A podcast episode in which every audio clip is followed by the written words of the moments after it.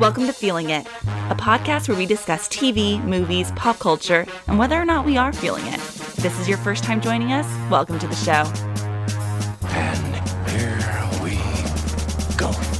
Come on, walk and talk. All right, here we go. You guys want to hear something neat? It's showtime! Hold your ears, folks. Here we go! See what you can do now. Take your position. All right, ladies, buckle up. Let's do this. Hold on to your butts. Seriously? Listen to me very, very carefully. Hey, it's me again. Eat them up. Enjoy. Hello, everyone. Welcome back to Feeling It. Each week on this show, we like to share what pieces of pop culture we're really feeling. Whatever show, movie, song, or tech, we just can't get out of our heads. In addition to those picks, this week, we're going to be talking about the tragic passing of Carrie Fisher and Debbie Reynolds, and all the great streaming content that we've been catching up during our holiday breaks. But before we get started with all of that, let's introduce ourselves. And when we do, let's answer the question, do you have any pop culture New Year's resolutions? Lucas. I'm Lucas Wrighty, designer from the Bay Area, and my resolution for this year is empty my Netflix queue. I have movies that have been in that queue for like 4 years. This year I'm clearing it out. How many items are in your Netflix queue right now? 29. That's crazy. It's happening. Because this year I'm watching it. Mine probably has like 300. Really? It's just this huge collection over the years of stuff that I've never watched and probably never will. So that's the thing. My queue is stuff that I need to watch. Okay. It's only things that I have to watch. But because it's on Netflix, it's never a priority. Right. So this is it. This is the year. Maybe one of my resolutions now is to make a queue like yours, Lucas. Yeah, you need to edit your queue. I do. I really do. In preparation for this conversation that we're going to have today, I did start kind of removing things from my queue that I'm like, oh, I'm never going to watch this. I'm not interested in this anymore. Yeah. But I need to do a thorough cleaning, I think. Oh, yeah, definitely. Well, I'm Sandra Omstutz. I'm a social media manager in Nashville, Tennessee. And mine is so boring, but like almost every year, my resolution is to read more. I watch plenty of TV and movies, and I definitely don't read enough books. And I grew up reading tons of books. My mom's a librarian, and so it makes her sad and me sad to know that I don't read as much as I did when I was a kid. But specifically, I also want to make a focus on reading more books written by people of color. I feel like so many books I read are memoirs of white comedians or romance novels written by white women somewhere that I've never heard of. But so this is year I want to be much more deliberate about who I'm choosing to read. Yeah, I think that's a great idea. 2016 I only read books written by women, and it was hard. Yeah. It was very hard. But it was really good. I liked it a lot. Yeah. Well, we need to have a more in-depth conversation about that year for you, Lucas, at some point. For sure. Okay. For sure. Great. Well, Lucas, what are you feeling this week? Well, I want to start it off by saying if you hear fireworks going off in the background, that's what's happening. They're fireworks. They're still ringing in the new year over your part of the country? They are still ringing in the new year. Guys, it's 2017. I am so excited about this. Yeah. This is... And not only just the year in general, but the year in movies that we're about to get, I am super pumped about. Okay. I'm not normally pumped about sequels and things like that, but this year we are getting another John Wick movie, another Lego movie, another 50 Shades movie, another Smurfs movie, another Wolverine movie, another King Kong movie, another Beauty and the Beast movie, another Guardians of the Galaxy, another Aliens movie, another Pirates of the Caribbean, another Mummy, another Despicable Me, and another Spider-Man. And another Star Wars. Another Star Wars. There's so many. And I'm excited for all of those. Yeah. Well, actually, I'm not excited for the Smurfs. No, I'm not excited for that one. Or actually, or 50 Shades. I didn't see the first one. I'm definitely excited about 50 Shades. It looks so fun. I just feel like we've come to a point now where we're embracing the fact that we're remaking and sequeling everything. Yeah. And we're just going to make them good. Yeah. I've always been super on board for reboots and remakes and sequels. I feel like there is great storytelling to be had, and as long as it's a good story, I'm always gonna like the movies. I don't care where it comes from. That's the key.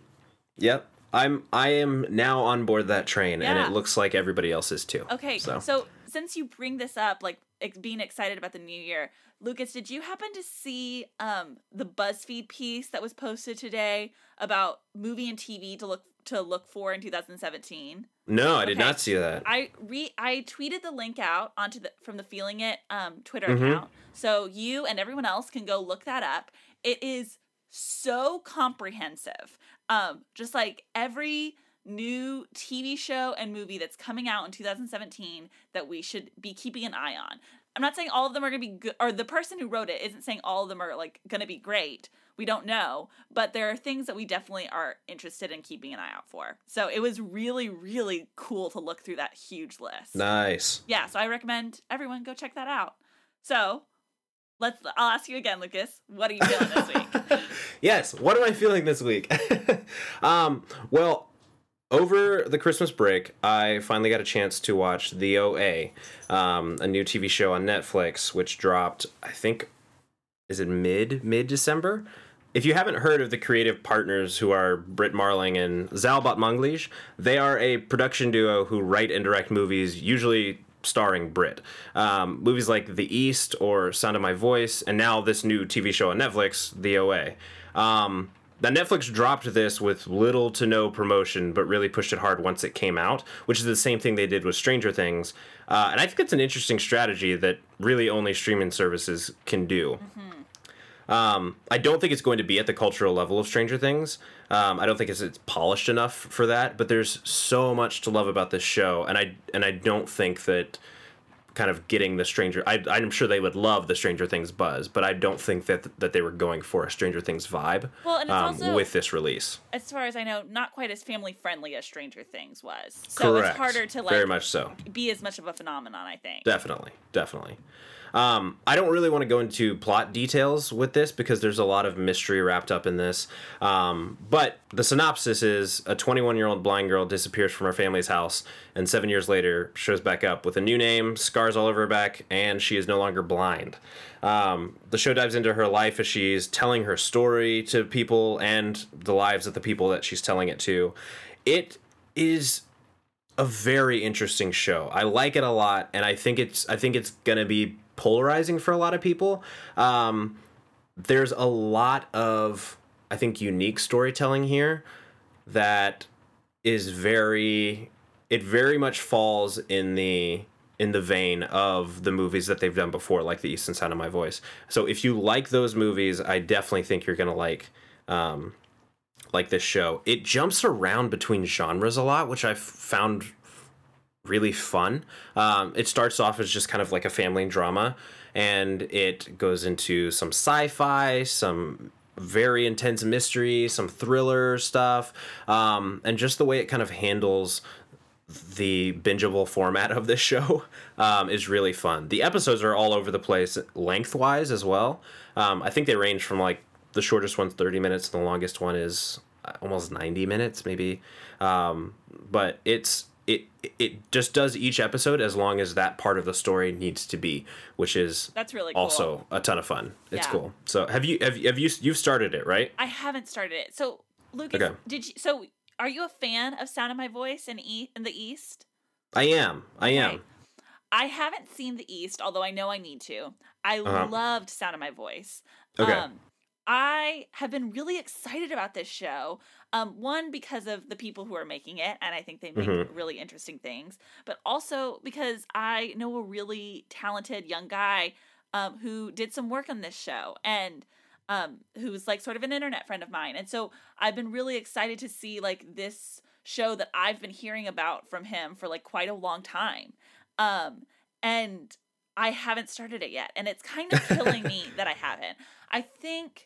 One, because it's award seasons with movies, I feel like a lot of my time is spent, like, catching up with those. And also it came out right when I went home for Christmas. So I wasn't going to be watching it at any of that point. So this is one of those things where it's just like, I am really excited to get started. And I just need to, like, prep myself for, like, a whole weekend of watching it. Yep. And I think that's what it takes. It's only 8 episodes. So I think it's actually right at around 8 hours long. I think I'll average out to that. So it's definitely bingeable. It's a thing you can do in a weekend. I'm curious to see what other people think of this, because I think it's not going to be a consensus. I think there's going to be a lot of people that really like it, a lot of people that think it's super weird and hate it. So if you've already watched it, if you're listening to this and have already seen it, I would love to hear what you guys thought of this so far. Well, that is really exciting to hear, Lucas. I look forward to chatting with you more about it as soon as I've caught up. And yeah, definitely if you've watched it, let us know so that either Lucas or Lucas and I can chat about theories and things about the show. Great. I can't wait. Cool. So before I give my official pick for the week, I'm going to cheat a little bit and give a really quick mini pick for everyone. This just went out on the internet today. If you've been active on Twitter, you've probably already seen it, but just in case you haven't, I'm a big Billy Eichner fan. And today for his show, Billy on the Street, he released a video online. I think it's called something like, Do Gays Care About John Oliver? Have you seen this video, Lucas? Yes, I watched it. I've watched it maybe 7 times today. I can't stop watching it. I think it's so funny. I'm not even going to talk about it any more than that. Just go watch this video because it's just truly, truly hilarious.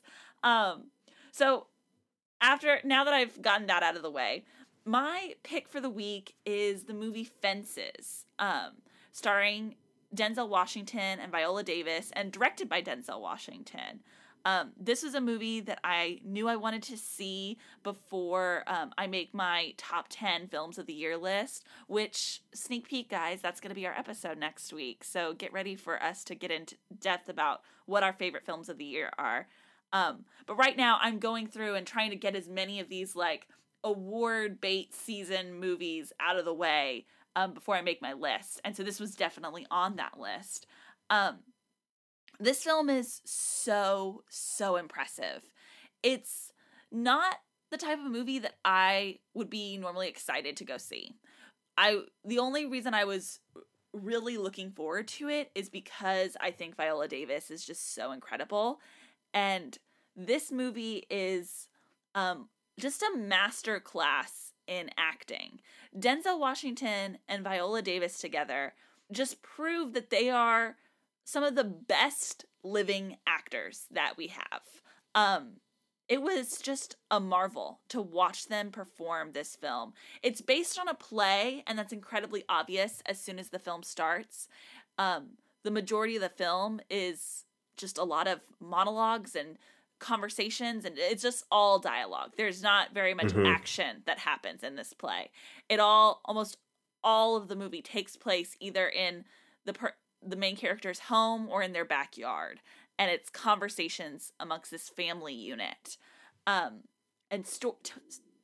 them telling stories to each other about their past and their present, and it's very heartbreaking.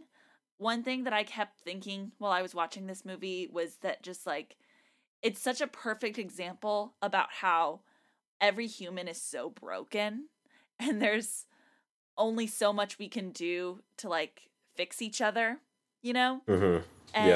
And it was really hard to watch at times and beautiful to watch at other times. I would definitely recommend this movie. It's not going to be a movie, I think, that's going to stay with me as one of my favorite movies of the year. It will stay with me though, in that it's so impressively written and performed. And I think it's definitely important for people to see. Yeah, it is. That is one that is on my list to see before next week. Yeah. I have heard so much about it and so much, especially about Viola Davis's performance. Right. Just how phenomenal it is. And I cannot wait to see this movie. Yeah. And I didn't know going into this movie that Denzel Washington directed it. I was surprised by that at the end of it. Yeah. And so I don't know if he's directed before or not, but he's done a couple. He did The Great Debaters. Oh, that's right. Yes, which I did love. Back in the day. Yeah. And I think he also did Antoine Fisher. Okay. Yeah. It was really, really It's good. It's just solid filmmaking.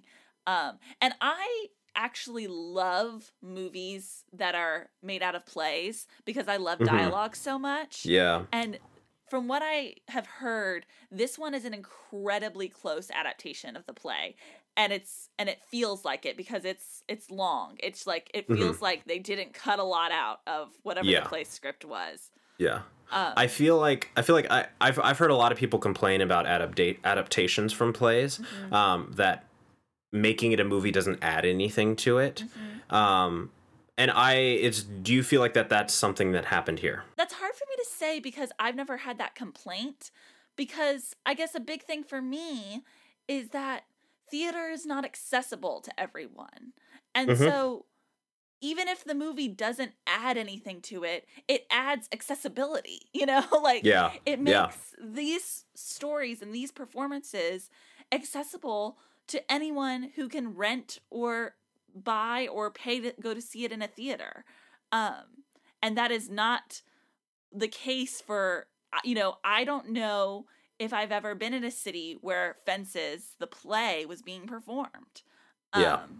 And so, and I might have not, and it just not know about it, but to my knowledge, I haven't. And so, you know, just that fact is, I think, super important. So you'll never hear me complaining about musicals or plays being adapted for film for that reason.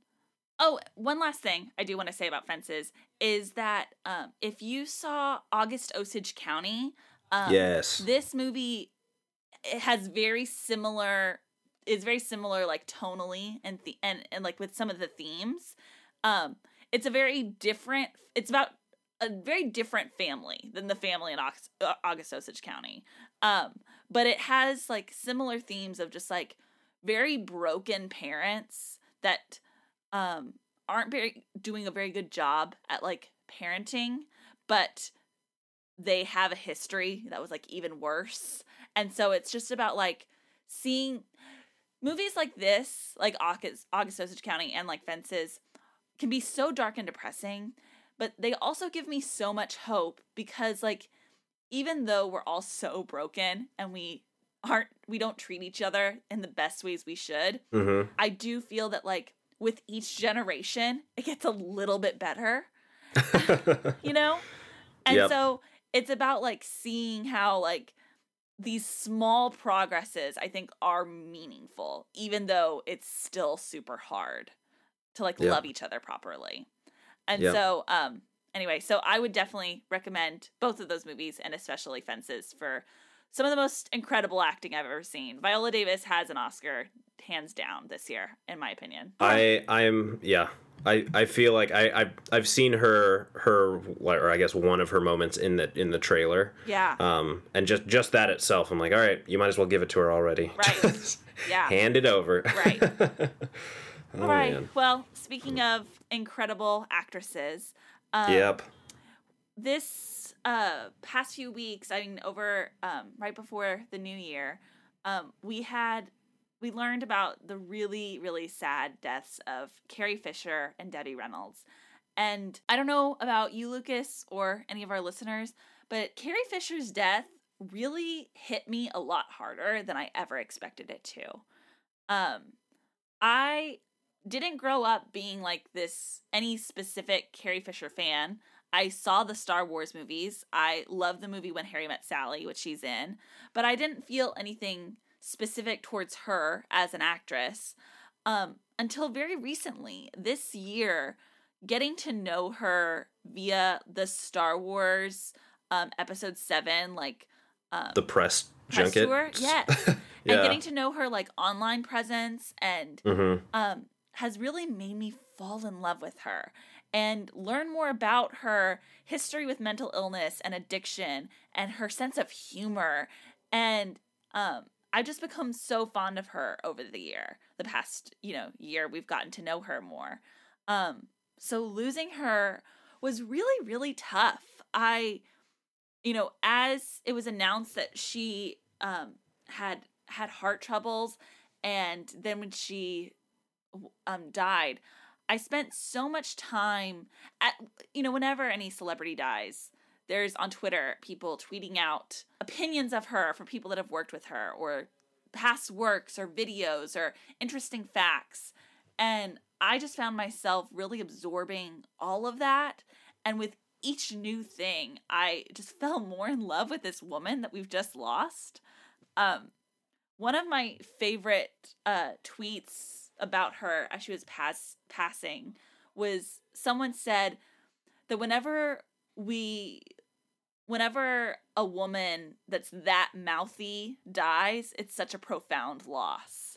And that, I think, truly like encapsulates why this is so hard for me and why I love her so much, is because she is willing to say whatever she needed to.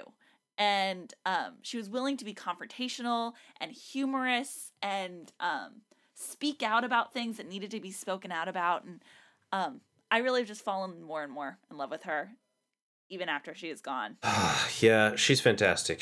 I think she's of the original Star Wars cast, she's the smartest and the most hilarious. Yes, easily.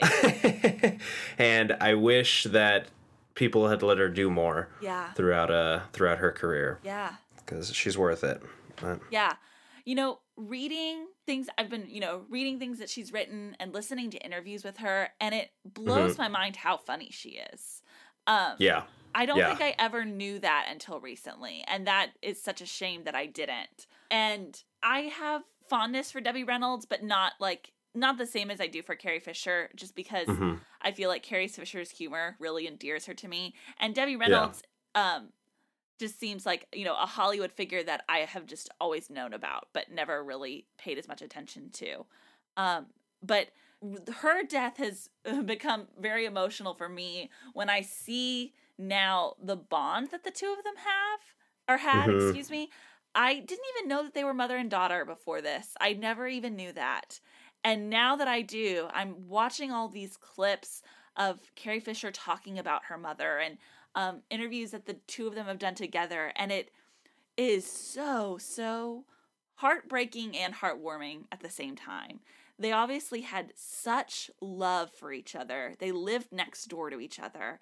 And yet they also had this tension that Carrie Fisher has very publicly written about and made movies about, the tension that is there when your mother is as famous as Debbie Reynolds was, and growing up doing the same career as her and being in that limelight. And it's such a fascinating relationship that I am very anxious to continue to learn about. Have you seen Wishful Drinking? No, I'm planning on watching it soon. Okay, yeah. For those who don't know, Wishful Drinking is a it's like a one woman show that Carrie Fisher does, and it's on HBO right now. But it's basically her just talking about her life and her struggle with drug addiction and alcoholism, and struggling with her bipolar disorder, and just how that affected her career and everything, and her relationships. And it's. I'm sure it's trending right now on on HBO, but I would definitely recommend everybody watch it. It's a really good, really good movie. Yeah. On my list right now is watching Wishful Drinking, watching and probably reading Postcards from the Edge, and then reading her memoirs like The Princess Diaries that just came out recently. That's all. And Singing in the Rain. Yes, and of course rewatching Watch Singing in the Rain. Which I do adore and is just a masterpiece and a classic. It is. Two pieces of media that if you really want to see why I've fallen in love as much with Carrie Fisher as I have the past few weeks, one is a Charlie Rose interview that she did that I tweeted out and will retweet out from the Feeling It account. She's so combative in this interview in a really, really fun way. Not in an aggressive, she's not being mean to Charlie Rose, but just that whenever he asks her a question, she just kind of gives it right back to him as soon as he does. And it's such a fast-paced conversation. It's not this, slow, carefully worded interview that I feel like you see with so many celebrities. It feels so honest and fast and smart, and it was just amazing to watch. If there's anybody who can keep up with Charlie Rose, it's her. Yeah. And the other is a episode of Oprah that Carrie Fisher and Debbie Reynolds did together. Oprah kind of explores the relationship between the two of them. She explores Debbie Reynolds' history as like this mega Hollywood movie star. She explores Carrie Fisher's history with addiction and with her bipolar disorder and their relationship. And I was just so overwhelmed watching it. I think it's so beautiful and so interesting to watch and very informative. And at the very end of this, and it is, I would say, it's 40 minutes long because it's a full episode of TV, but it's so worth it. It's worth the length. So I would really, really recommend it. At the end of this whole segment, Carrie Fisher and Debbie Reynolds sing together for the first time. They had never performed with each other on stage, and so Oprah ended the episode with them singing. And by the time this came along, I was just sobbing. I was in tears. Oh, man. And so I want to end this with us listening to a bit of that because I think it's so incredibly beautiful. Okay. You remember when you were just a little girl, you wouldn't ever sing. You always shied away, and I always said, I loved you to sing because you have a great voice. But you wouldn't do it. And then we went to New York, and I did a play called Irene, and there was a song I wanted you to sing called You Made Me Love You. I didn't want to do it. I didn't want to do it. You made me want you. And all the time you knew it. I guess you always knew it. You made me happy sometimes, always. You made me glad. But there were times, dear, I made you feel so bad. It's true. But then there was a song you picked out. I thought about it for 30 years. I stopped singing for 30. I finally decided to sing. When you did Happy Days are here again. The skies above are clear again. So let's sing a song of cheer again. Happy days are here again. All together.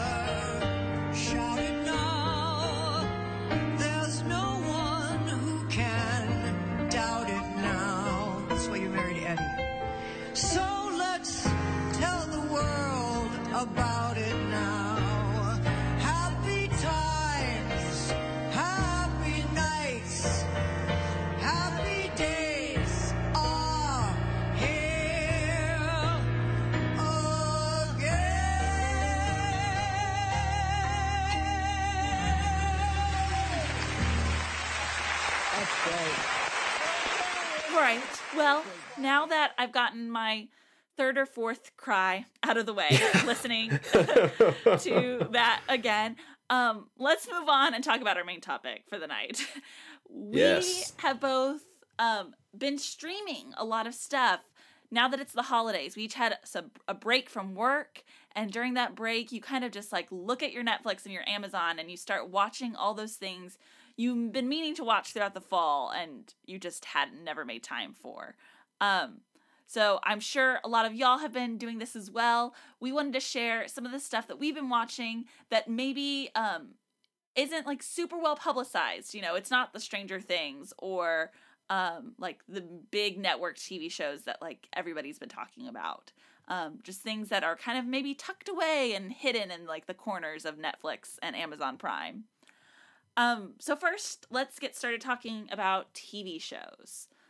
Lucas, do you have any TV shows that you've been watching on Netflix or Amazon Prime? Yes. So this one goes against everything you just said. It's been publicized like crazy. Oh, okay. But it's Black Mirror. Oh, sure. But I feel like what everybody's been talking about is the newest season and everything like that.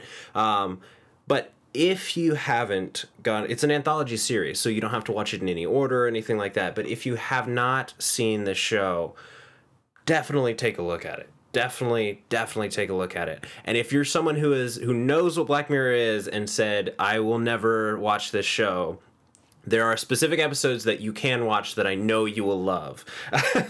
Even if you don't like the theme of Black Mirror, you should watch from this newest season, season 3. You should watch the episode San Junipero. I just watched that recently. Did you? I haven't watched any of season 3, and I just finally sat down and watched San Junipero. Yes. Watch San Junipero. Watch Nosedive, the first episode of season 3. Watch Be Right Back, which is the first episode of season 2, and watch The Entire History of You, which is the third episode of season 1. Those episodes are what I'm... My wife will not watch Black Mirror, and I'm slowly getting her into it by showing her these specific episodes. I'm sure there are ones that she'll never watch, but these specific ones, I'm going to get her hooked on Black Mirror. I've also seen The Entire History of You, and I can second that. It is really incredible. One recommendation, I haven't watched a lot of Black Mirror, but one recommendation I have heard other people say that I think is a good one is if you're starting Black Mirror for the first time and you've never seen any episode at all, don't watch the very first episode of season 1 first. Nope. I've heard that it's especially intense and kind of extreme. And so, you know, what happens a lot is I hear a lot of people will recommend it to someone who's never seen it before, especially someone like their parents. And so the natural instinct is to start episode 1, season 1, and that one really like kind of throws people off and makes them never want to come back to it. So like you said, Lucas, it's an anthology. Each episode is its own story. So you could really start anywhere. And it just happens to be that first episode is not a good starting point. So if you're trying to get someone on board, or if you haven't started yourself, I would recommend picking one of the ones that Lucas just recommended, or one that someone else that you know has recommended to you. Yep. Start them off easy. Yes, absolutely. Oh, man. How about you, Sandra? What do you have to recommend? Well, I've been catching up on, you know, those random shows that are on Netflix that you've heard good things about and that sound really interesting, but it doesn't seem pressing to watch, you know? Mm-hmm. So one of those I watched a few weeks ago, actually, was called Crashing. It's from the creator of Fleabag, a show that we talked about earlier this year, Phoebe Waller-Bridge, and it stars her and a bunch of other 20-somethings, all, you know, living in Britain, and... the basic premise is that they're the kind of 20-somethings that are living in like an abandoned hospital for like a very small amount of rent. It's a sort of system that I've never heard of here in America, but that I guess they have in Britain, where they want people living in these abandoned buildings. And so they charge like barely any rent to live there. And so, you know, 20-somethings that don't have a set life tied down will go live in them. So it's about this group of friends that live in this abandoned hospital together, and this show is just very fun and flirty. You know, different people are trying to sleep with other ones. It's all just about like who is dating who and who wants to be dating who and who might be dating someone but in love with someone else, and which is all very up my alley. It's very just a fun watch. It's also only 6 episodes, half-hour-long episodes, so you can watch it in a night very easily. Same length as Fleabag. Exactly. It, like I said, it stars the same actress that stars in and created Fleabag, but it is very tonally different, where Fleabag is like this very dark comedy. Crashing is just kind of fun. You know, there's some of the comic sensibilities that obviously, like, remain in both because she created and wrote both, but it seems like it's not like this dark character study that Fleabag was. It's more of an ensemble. Mm-hmm. Yeah. So I would highly recommend that. Another one that is also a British show, 6 episodes, half hour, that I watched in one night just really quickly, is a show called Chewing Gum. It stars this very young 20-something girl in Britain who grows up in kind of a comically extreme religious Christian family. And so she's a virgin, and she has always been taught by her family that like all like sex is wrong, and that all forms of sex, like outside of marriage, are wrong. And the series explores her getting to know other friends outside of her family more, and kind of for the first time shedding her family's extreme religious beliefs and exploring sex with a new guy. And it's very, very wacky. It's crazy weird. Did you watch this show, Lucas? Yeah, I watched the first episode. Yeah. And I was like, this is a show for Sandra. It is. You know, this isn't a show that I think is, like, incredibly good, but I think it's definitely super interesting. The humor is kind of hit and miss for me. Some things are, like, too extreme and wacky, and some of them are just, like, just the right amount of weird that, like, really gets me. But most importantly, I love the idea of this story being told, of, like, an adult woman figuring out sexuality for the first time. I think it's, like, an important thing that isn't explored a lot in media, that happens fairly often. And so, yeah, it's super, super goofy, but for as fast as you're able to get through it, I would definitely still recommend it.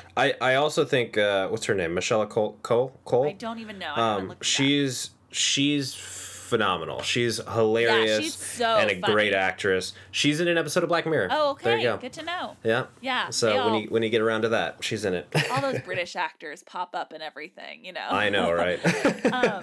Yeah. So it is fun, and I would recommend it.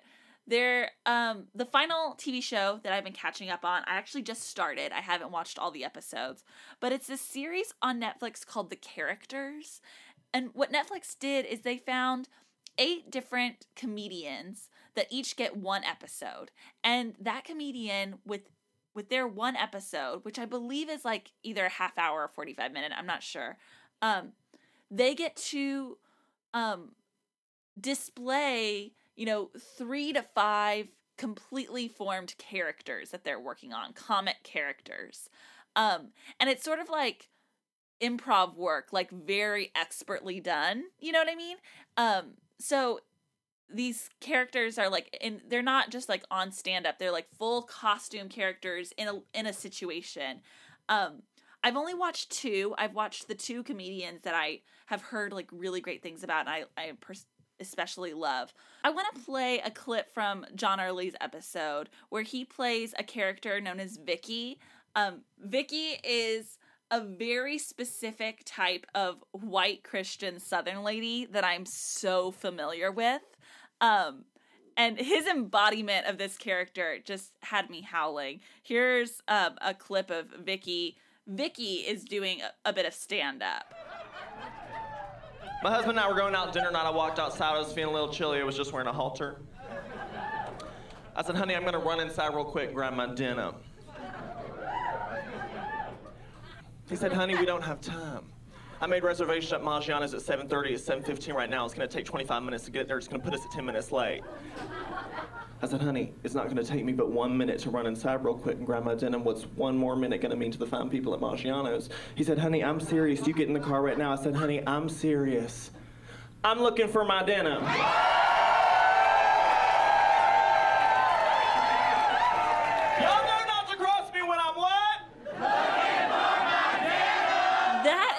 Of that character. When you watch it and see the body language and the costuming, is just so perfect and specific. I had a ton of fun with John Early's episode, but again, I've only watched 2, but the real brilliance was in Kate Berlant's episode, where she plays, the main character that she plays is a famous fine artist, sort of in the style of Marina Abramovic.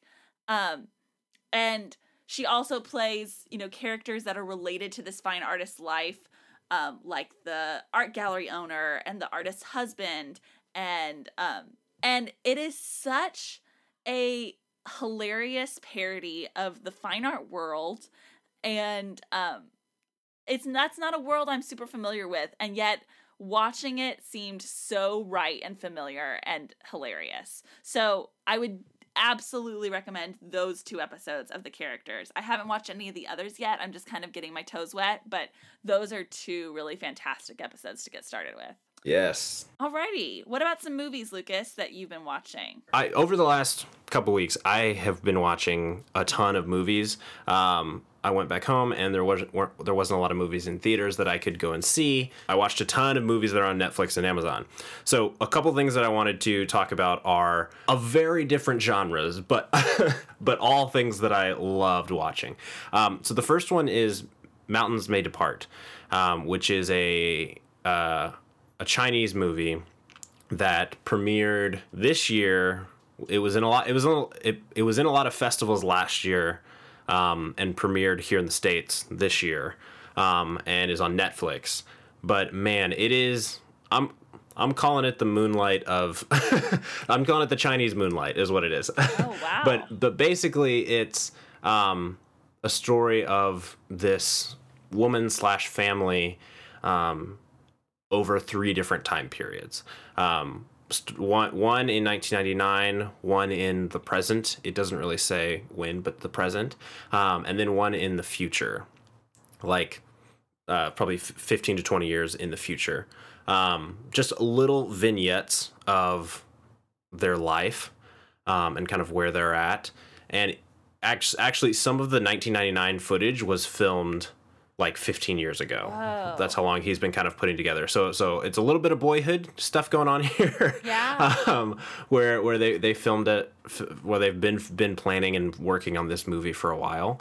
But that not all of it was filmed at once. Some of the 1999 stuff was filmed recently as well, but it's been a movie that's been in production for a long time. So yeah, I watched this movie last night actually, and it is powerful. It is a powerful movie with great performances.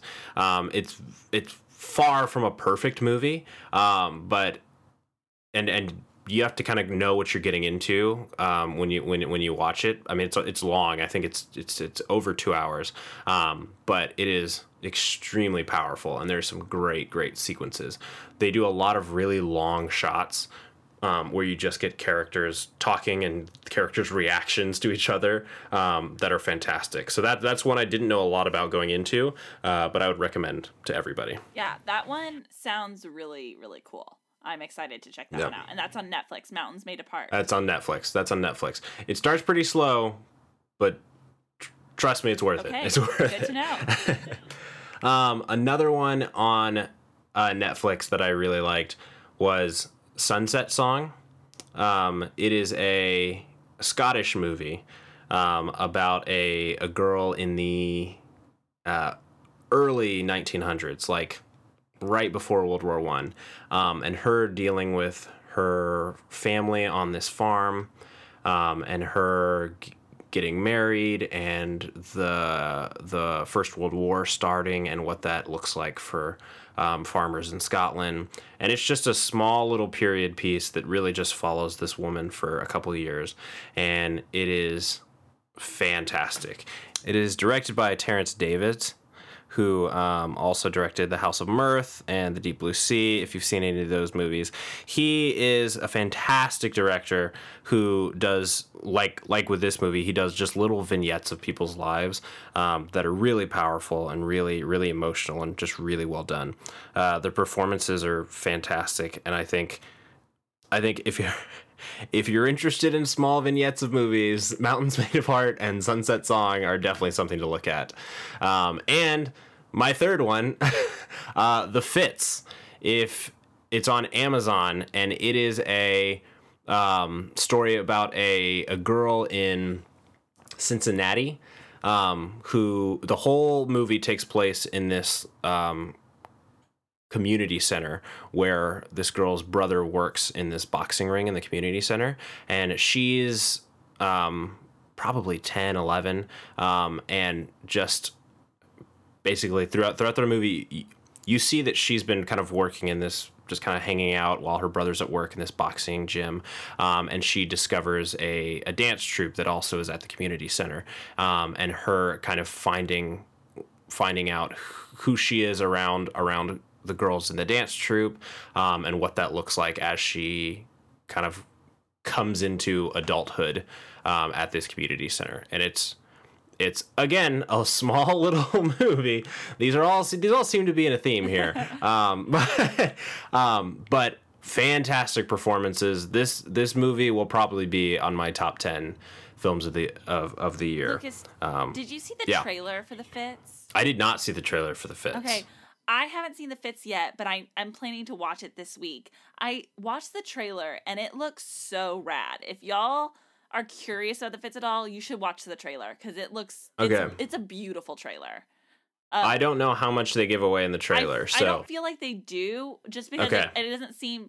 From what I remember of the trailer, there's not a lot of dialogue. It's just kind of more just, like, a lot of shots and, like, gives you an idea of, like, the cinematography in it, which looks really cool. Yeah. It's a wonderfully shot movie. And the movie itself is... There's not a lot of dialogue. It's a lot of communication that happens visually, and it's beautiful. Yeah. It's such a beautiful movie. I'm really anxious to watch really it this week. Yeah. That one is on Amazon Prime. So, okay. What have you seen movie-wise coming in? I just today watched Other People on Netflix. Ugh. So good. Yeah, it was so good. Really, really good. This is a movie that I knew I was going to like. Like, I've known about this movie for a while. I love a lot of the people involved in it. I'm a big fan of I think, the directorial debut from Chris Kelly, who is the co-head writer of SNL. First openly gay head writer at SNL, which is really exciting. And so I was really excited about seeing this movie ever since I've heard about it, and I just now finally got around to seeing it. And it was really, really beautiful. It is about a gay comedy writer who moves back home with his family in Sacramento, California, to be with his family while his mother is dying of cancer. And it's funny in a lot of parts and sad in a lot of parts. It had me sobbing by the end of it. I am a person who has a parent that lives with cancer, and so it was very specific to there were a lot of things that were very specific to my experiences, and it was really, really, really well done. Yeah, I watched this movie over the week as well, and there are so many just little bits of this movie that are powerful, in especially with like you said, I didn't know kind of what this movie was about going into it. This is also I think one of the great things about Netflix and Amazon is you can go into a lot of this stuff blind. Yeah. So I had no clue what this movie was, other than a lot of people said they liked it, and so I was like, I'll watch it. And it starts off in one of the most emotional sequences of this movie. Absolutely. And just immediately, like, you know what you're getting into. Right. And it's so beautifully written and beautifully performed. Jesse Plemons plays the main character. Right. And he just does a phenomenal job of kind of creating this character who's going through all of these emotions on screen, which is just, it's amazing. Yeah, this movie has a great cast. It has Bradley Whitford, Molly Shannon putting in an incredible performance. It has, like you said, Jesse Plemons. It has June Squibb. It has Zach Woods and John Early, who I mentioned earlier from The Characters, is in this movie. I'm loving John Early as, you know, he's a comedian, but I'm loving him as an actor. It's a great year for him. Yeah, it really, really is. And plus a bunch of other, if you're interested in, like, comedy and you kind of know about different, like, UCB improv comedians, a lot of those have little small appearances in this film, because they're all friends with, you know, Chris Kelly, who made this movie. It's good. It's one of those movies where it's just like, you're going to love it. It's one of those movies that I could recommend to every single person I know, and I'm very convinced they would love it. Yep, definitely. Yeah. Anything else? Any other movies that you've been watching, Lucas, that you found in the corners of Netflix? I'll do one more. I'll do one more. There's so many. Yeah. Netflix is so big. Sure. One other one that I would definitely say for people to watch is the movie Phoenix. It was on my top films of last year. It's a German movie who, man, I am all over the place with my with my foreign films tonight. All over the globe. I know, right? It is a German movie about a woman who comes back after World War II, who's been in a concentration camp and has had facial reconstructive surgery after basically having her face destroyed. And she comes home, and it's about her kind of meeting up with her friend and her husband, and him not realizing and not, I guess, yeah, him not realizing that she is who she is. Yeah, she finds her husband after the war is over, and nobody really knows who she is because her face is unrecognizable, and so she gets to kind of operate as if she's dead, and it's just like this really fascinating story about this relationship. Mm-hmm. Yeah, it's again another super emotional one. But it's the holidays. What are you gonna do? This is what you watch.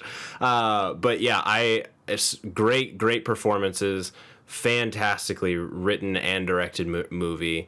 And I love seeing places and settings that we don't normally see. So like Germany right after World War II is not a place that I see a lot of movies set in.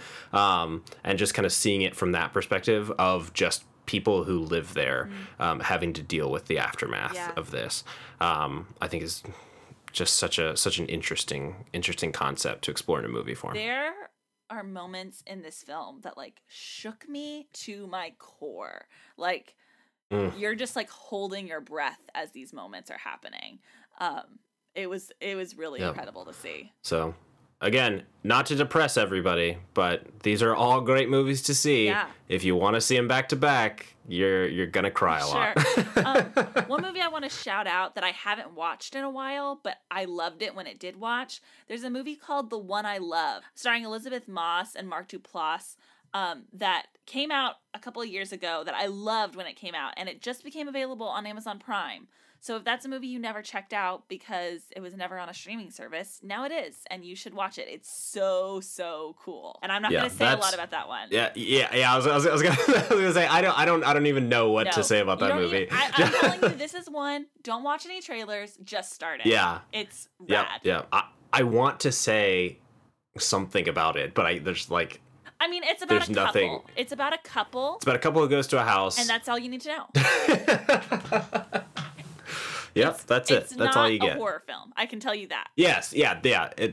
It's a relationship drama. But it's not a relationship. It's not like Fences or anything. It's like no. It's just it's a Duplass movie. Right. So it's not, well, I don't think it is actually a Duplass movie. I think he just is it not? In it. Yeah. Oh man. I can give you a fun fact about this movie that has nothing to do with the plot. It's Ted Danson is also in it, and it's directed by Ted Danson's son. And I don't know if they're still together, but at the time, that son was dating Rooney Mara, and Rooney Mara did all the costuming for this movie under a pseudonym. So in the credits, when it says, like, costumes by whatever person, it's a pseudonym for Rooney Mara. Why would you not take credit for that? I think because she's, like, a big star, and I think when the movie was coming out, like, they didn't want, like, that press, you know? Like, I'd want that press. I don't know. But that's what happened. Well, that was a weird rabbit hole, but cool. Yeah. That is cool. Yeah. That is super, super interesting. When you're watching the movie and you're noticing the clothes they're wearing, Rooney Mara picked them out. There you go. Well, cool. All right. That's all I got. Yeah. And there's still plenty more. Like we were mentioning earlier, I have a huge queue in Netflix to go through. One thing that I'm excited to watch that I haven't yet is the Sense8 Christmas special. I'm a big Sense8 fan on Netflix, and you're the Sense8 fan I've been hearing about. I love Sense8. Okay. Yeah. All right. Well, we'd love to hear what you've been catching up on over Netflix. Have you caught up on anything we've recommended? Like Please Like Me, which everyone should be watching. I'm gonna bring it up a million times. The fourth season just ended, and it really rocked me. So If you've watched anything that we've been recommending, you've been catching up on, or something that we've never even heard of, we always love to hear cool recommendations. So let us know on Twitter. Our username is @feelingitpod. You can also email us, feelingitpod@gmail.com. Or just contact us individually. My username on Twitter and every other social media platform is @SandraAmstutz. My last name is spelled AMSTUTZ. And you can find me @LucasandStuff just about everywhere. Thanks for listening, everyone. Have a good week, and we'll see you next week when we talk about Top 10. Top 10 movies of 2016. It'll be a good one. All right, bye-bye. Adios. Thank you. Goodbye now. Goodbye. Go away. I'll see you soon, okay? That's it? Go home? Yep. Moving along, Padre. Goodbye, old friend. That's it. That's our show for tonight, people.